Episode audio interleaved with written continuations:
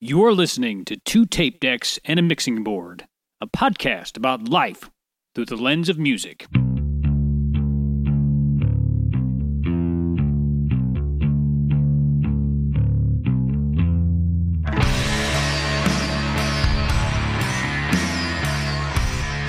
Welcome to the show. I'm J Mac, live in St. Louis. And Sam Wade in Los Angeles. We are two lifelong friends who met over a shared love of music, lost contact for a while, hooked back up through Facebook and social media, recorded some music, and now we're doing a podcast. We're talking about life through the lens of music. What does that mean? It means that music is part of our obsession in life. Like I, I don't know about you, J Mac, but uh, pretty much everything that I do is somehow filtered through, through the lens of music. So it seems natural for me. The first thing I do when I get up in the morning is turn on music. I don't know how you are. Some people are like they want quiet in the morning. I've got to have tunes, something. I dig that. I think for me, I, I wake up with a song in my head almost every day a new song that you've dreamt like Paul McCartney and Yesterday, or is this just like something like? Usually, it's a it, it could be a song that I've I've been working on either uh, with you or a song that I'm working on uh, just in general. Um, something that's just stuck in my head won't go away. But every once in a while, it's a it's a song that uh, I've heard a thousand times. I'm sure, like like a like a, a Beatles song, for example. We both love the Beatles. Absolutely, that's kind of the thing that really got me into wanting to do music. And I know, I guess we were what, 30 years past the Beatlemania, but somehow it still clicked. I would say I had a mini episode of Beatlemania when, when the first time I heard Rubber Soul, I believe I heard it at your house. That was the time. I mean, up till that point, I'd heard like I Want to Hold Your Hand and that, yep. that type of stuff. But when it was either Revolver. Hard Day's Night. Yes, it was either Revolver or Rubber Soul. I was over at your house, and that was like, I was like, this is blowing my mind. And this was 90 94, 93. So this that was literally like 32 years after it had been released. It was still blowing my mind. That's true. Um, I think that there was like a whole wave in the 80s of like uh, their albums being remastered for CDs. So by that point, by the time that we were digging them, like in the early '90s, there was all these CDs out there that you could check out from the library. So I just kind of went crazy, and I would just find whatever I could. I remember sitting there listening to to Rubber Soul, I think uh, it was on like Norwegian Wood when the sitar came in that we both just kind of freaked out. Like, what is this sound? Right? Absolutely. That was that. That was what gave birth to my lifelong love of Indian music. Absolutely. Um, I I don't even know if most people know what a sitar is. Can you just explain real quick what a sitar looks like, what it does, what's the difference with it? It's got 13 sympathetic strings which run under the main strings, which resonate through a gourd, six main strings, or seven if you're of the Ravi Shankar. Don't get me started on that. There's a whole feud between the six strings and the seven string uh, sitars, and it's basically it's a it's it's only melody. There's no chording. It's only a melody instrument, and most of the strings are just drone wow. instruments, meaning they're all kind of just complementing the one main note with the one main string where all the action really happens. Uh, we should do a whole. So that's interesting. Yeah, absolutely agree with that. I, you know, I think that's probably what was so different. It kind of uh, it's saying that it's a like constant drone string with a melody on top. That kind of goes against um, where I had been. You know, at that point in my life, I had taken like piano lessons and maybe goofed around on guitar a little bit. But it's like it's all about creating the sound of the band, simplifying that to just like just a, a melody line with a drone. I think is part of what made it sound so different. Um, but it, regardless of what it was, it definitely captured our uh, imaginations at that at that time, and I think that we were primed uh, right at that moment for the Beatles anthology to get like that wave of of '90s Beatlemania. Wouldn't you agree? That was '96, the anthology, if I'm not mistaken. I believe. Well, here... yeah, it, it's interesting too. It's like going back and listening to that. How many different things uh, came out of that time period? I think we could talk about that at some point. Just how much great music came out in the early '90s. Well, let's talk about a little bit about our upbringing as as regards to music. My family was not a musical family. My dad messed around on the guitar a little bit and we they were very religious, so we had no really mainstream music, but he did have a few gospel or Christian records that we would listen to and I was fascinated with music at an early age. I just loved music as a kid. Now your your story is different in the fact that your family was, or at least in my in my imagining or my knowledge, was very musical. That's true. Um, music has always been around me for as long as I can remember. My dad uh, was a music major in in, uh, college. Both him and my mom were in a band together. I think even when they were were dating, they were uh, part of churches uh, and played on the in the band at the church. You know, like the the church would have a rock band, which was still kind of a novel thing then. And uh, I can remember sitting on a chair behind the drum set while my dad played drums on a Sunday service. It, it really shaped the way that I saw things. I, I, I think it's always been a part of me. You know. Well, I, my memory of your childhood home was there was a piano in the living room, and there was always a guitar kind of somewhere around. And I don't know if it was your dad playing it or your It's mom. true. Your mom plays the guitar as well as the piano, right? Yeah, she does. In fact, my mom was who taught me my very first guitar chords. So that's a that's I still have uh, the guitar that that she taught me those chords on, and uh, that's the one that she used to sing songs for her students on that guitar, That's really uh, which is pretty cool. that's really great, Yeah, man. you- that's a great that's a great part of your childhood there. It's true. It is really great. And you mentioned that there was like a, a guitar almost like in every corner of the house. I kind of think about it this way. I've I've been in places where people like say they hide knives and weapons all over the house in case they get broken into. Um, it was different at our house. They hid a guitar at, like everywhere. So if you got an idea for a song, there was something you could just grab and make music right then. By contrast, my dad kept his That's how guitar. it seemed anyway. By contrast, my dad kept his guitar under the bed, and it was kind of like forbidden. It was very much like Oh. it was very mysterious. Well, yeah, it was under his bed, so like, it was really mysterious because it was in my parents' bedroom under the bed. And I remember it was a cheap ass Yamaha guitar.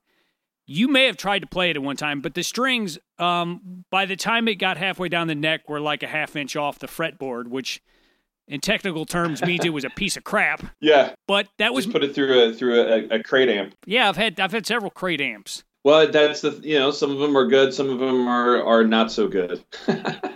St. Louis that's how it goes. St. Louis Music, baby. That's out. They're out of business right now. Actually, they closed a while while back. Uh, sorry to hear that. They have actually turned out some really cool stuff over the years. Well- Maybe we should do a show about that at some point. Yeah, but yeah. So that was kind of my upbringing. Um, music was played usually at my behest. I was always saying, "Let's let's turn on some music."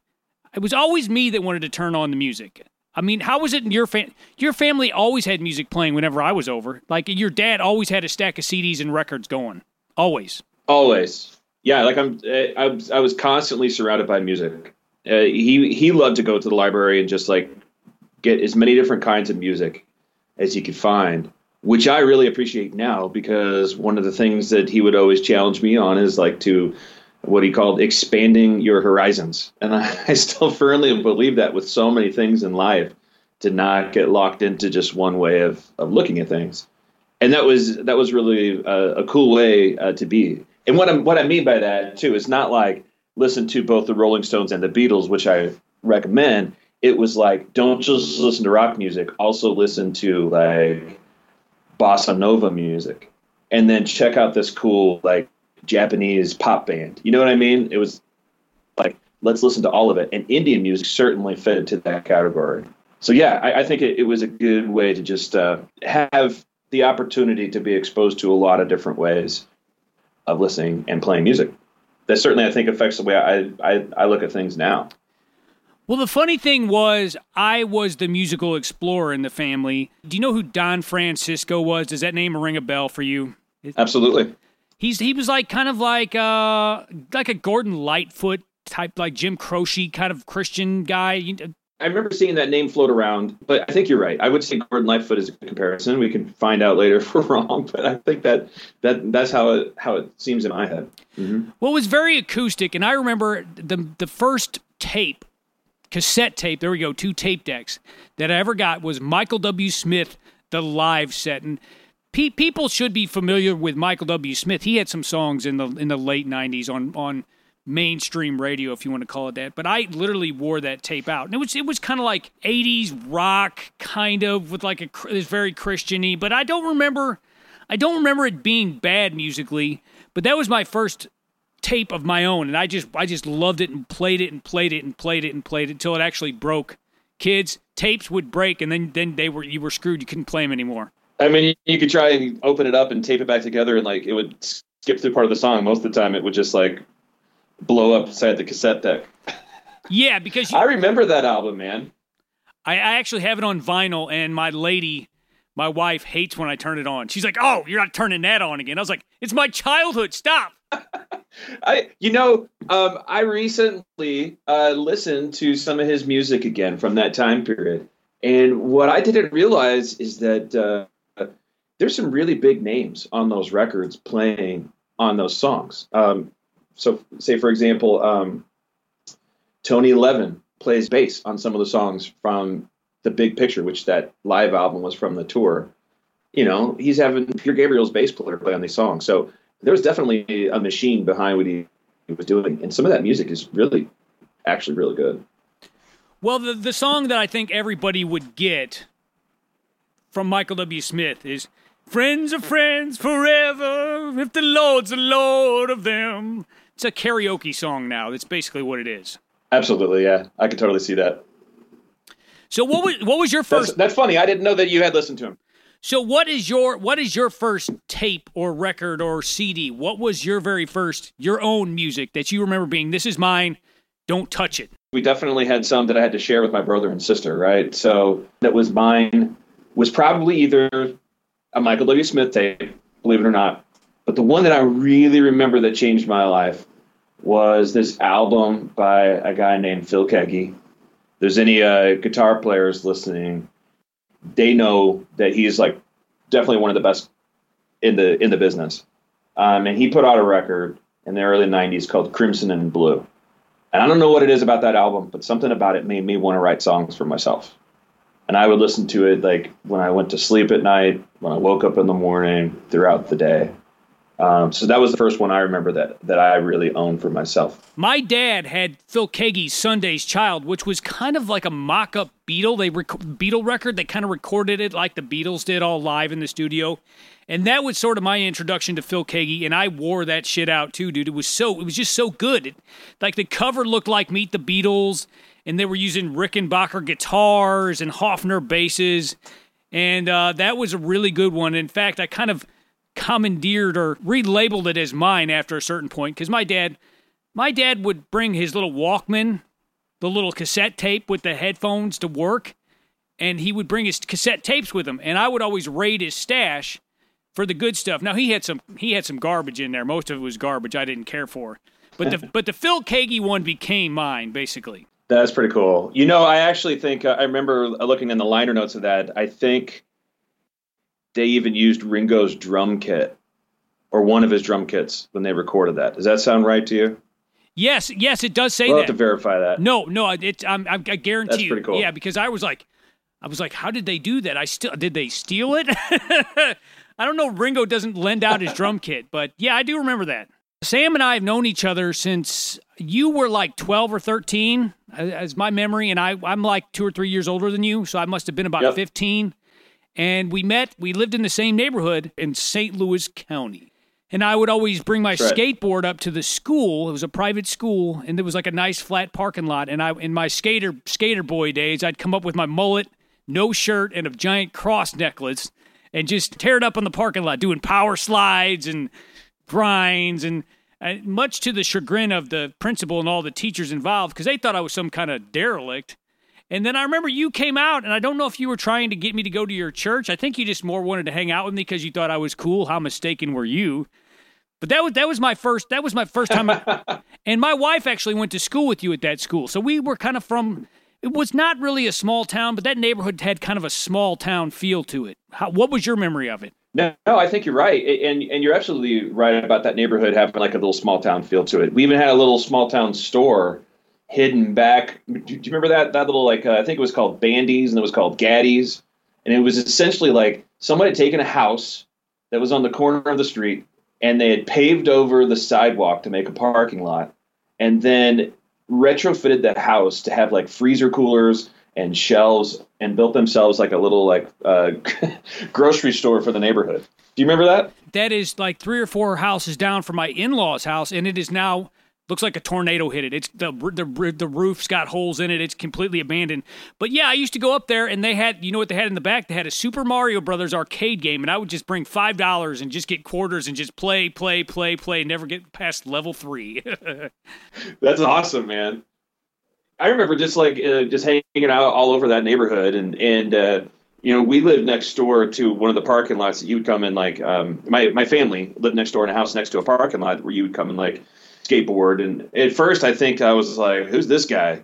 He looks like trouble." No, but uh, you know, we we I was probably coming over to kick you off. No, I'm kidding. I'm kidding. No, uh, once I found out that you played music and played guitar, I was like, "Oh, maybe we could start a band." You know, in my 13 year old mind, we could start a band, which we kind of did, didn't we? We didn't. It didn't have a name. It became it became Tomorrow Never Knows, which is a teaser for probably the next episode. I think what it was was music is kind of like it's it's the universal language. And a kid skateboarding in a neighborhood can have something in common when he sees another kid up on a porch playing a guitar hearing piano music. And music was definitely the the key that unlocked the friendship between us. Probably i mean i would like to say it was a little bit like lennon and mccartney it was uh, like you know a little bit like that, sure. I think uh, at, at, that point, I don't even think I was even playing guitar by that point. Um, I had just been taking piano lessons and decided I wanted to write songs, and I found out that you were writing songs and you were getting ready to release a tape, and I was like, I got to be a part of that. Even ironically, at that point, uh, you were doing um, some, something similar to this too, right? You were doing like kind of like your own radio show in the basement. So I just remember trying to figure out like how I could be a part of that club. All you need is two tape decks, my friend. Two tape decks and a mixing board. There right? you go. No. My album. Do you remember what my first album was called? Wasn't it called the coping? Yes, which is a skateboard term for the, the metal pipe at the at the edge of a ramp. And there was, I think there was even a song called "The Coping." Is my memory was just me strumming my electric guitar as fast as I could to a Casio drum beat in the background. It was pretty horrible, but there was a song on there that later became something that we're going to definitely talk about in the future Alone on the Moon. There was a turd to be polished in the pile, so to speak. What else do you remember about the neighborhood and, and our and our and our musical collaboration of that time? Because you're right, you didn't start playing guitar until after you'd played piano a few years, but eventually I would come up and you would be sitting on the, on your patio with a guitar. But at first I just remember hearing piano music and like you would just kind of come out be like, "Hey man, hey man, what what are you doing, man? uh, yeah, I was just like some weird little hippie kid, right? That's like walking yeah. up, like, "Will you be my friend?" I play music. no, I remember, like, you know, I think both of us, even at that age, we had some from somewhere. I don't know where, but we had the the guts to have a vision, right? I, you know, I don't even mean that as like, oh, we were we were vision casting. The point is, is like we said, you know, let's let's record some songs and make a tape, and then we just went and did it. We didn't question it. We just went and did it, and I think I had respect for that. And I was like, okay, we can go and do something cool. Um, for for me at that point, um, the the I lived next door to this church that we also went to, and I had the keys, and I was allowed to go in there, and they had a piano and they had uh, a tape deck, and I would just go in there and record for hours just to learn how to do it. Um, sometimes my dad would come over and he would do some audio engineering for me and sit up there and man it. Was very, very uh, cool of him to do that. But the idea of someone my own age that I could go and just spend hours making music with kind of just changed the way that I even thought about things in general. And you know, we'll have to dig up some of those recordings that we we we worked on at that time because I bet you there's some other good stuff in there, wouldn't you think? I mean, I know there is. In fact, your your your first recording collection, um, what was it? Unplugged Jesus music. Is that was that what it was? Unplugged Jesus music. yeah. Now, yeah, that's what it was called. I remember you did you covered one of my songs on the grand piano. Is this goodbye? Which was I mean, to tell you the truth, it's not a bad song. I mean, the version that I initially did, which I could dig that out, that's it's horrible because I'm like, "Is this goodbye, my blue-eyed darling?" Sounded like I'm gargling with razor blades. But the song itself was not that bad, and I remember you covered it on that grand piano that was in that church. I remember that. Yep. I turned it into. I think uh, you know what I did is I turned it into ballroom dancing by Paul McCartney. I was going to say, Do you know great, that song? Yeah, but I was going to say like "Great Balls of Fire" by Jerry Lee Lewis minus the "Great Balls of Fire." It was kind of was like honky tonk a little bit. It definitely is. It definitely is that style. I mean, I'm not cool. I, I wasn't cool enough to know that it sounded like Jerry Lee Lewis, though. That's all I'm pointing out. Well, yeah, we have a lot of recordings from those days, and I do remember the first time you came over to my house and you saw my setup. And this, this, this is where we're going to end this episode. We're going to explain the, the title, two tape decks and a mixing board, and then we'll cut and record the next episode. But the first time you came over and saw my studio, you your mind was blown because I had this Frankenstein setup of I had, I believe I had like um, like two different tape recorders of two varying speeds um, which would created tuning issues. And I had them hooked up to like a PA system, and I would record take one on the best tape deck, jump it to, and then route it through the mixing board through the other tape deck, and then do take two on top of that. I've got piles and piles and piles of tapes of take one, take two, take three, overdub number five, and they're all garbage, but they would probably be fun to listen to. So, describe how, what your what your mental state was when you saw my Frankenstein setup, because I think I blew your mind. It did blow my mind. I like honestly at that point, I had never even thought of doing something like that. I my concept of of making music was probably similar to what a lot of people think making music is.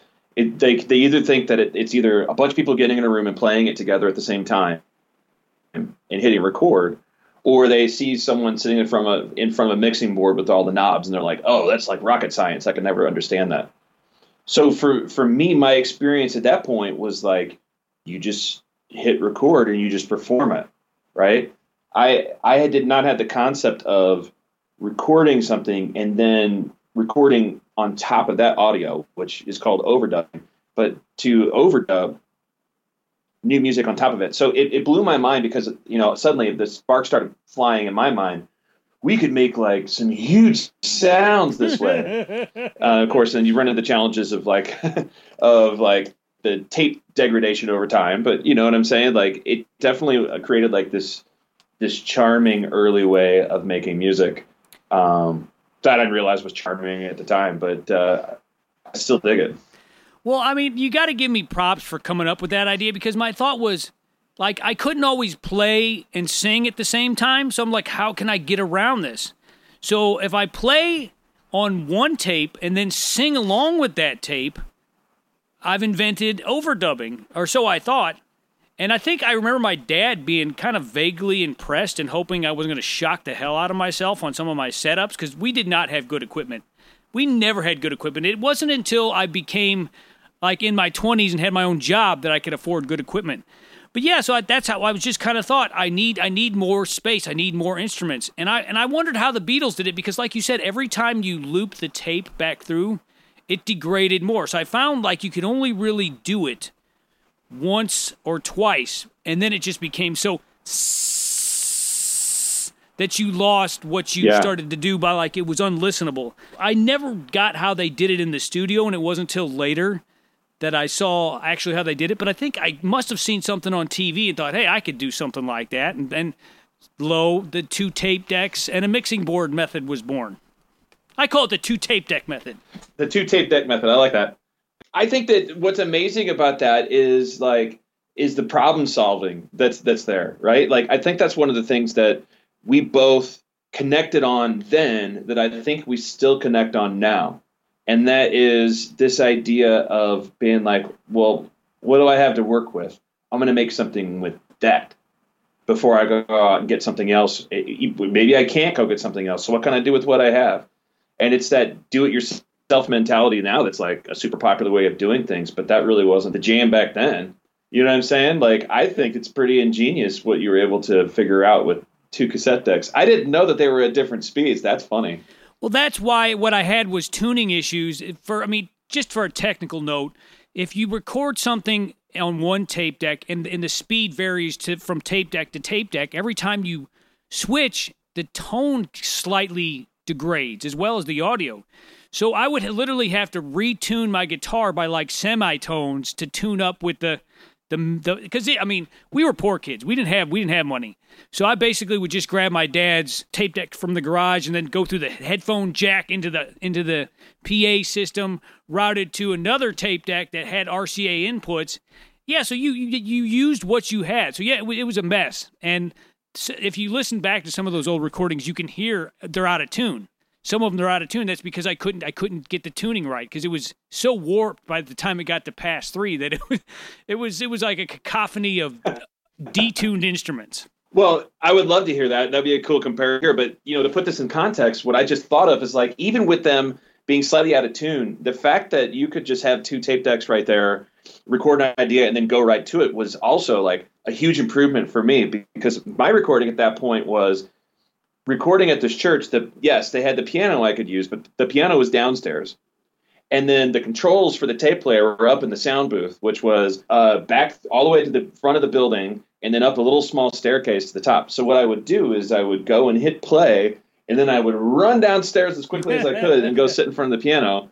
So like every time that you hear the hear the record start, it's a good like at least thirty seconds, and then you hear like some you know barreling part you know feet running up to the piano, taking a deep breath, and then start playing again.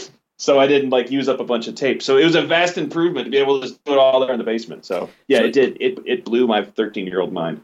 Yeah, I remember the church because it was almost like you would add like a cartoon sound effect, like The Simpsons, of feet running away from the upstairs and then and then running to the piano.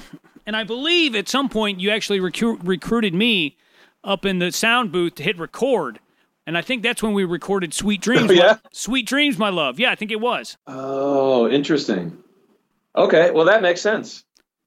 I was your first I, recording you know, engineer. well, that's the producer in me oh, always roping other people in to get things done. cool. Well, you want to sign off and, and record episode two? Sure, let's do it. That I'm Jay Mack. And I'm Sam Wade. Saying so long for just a while.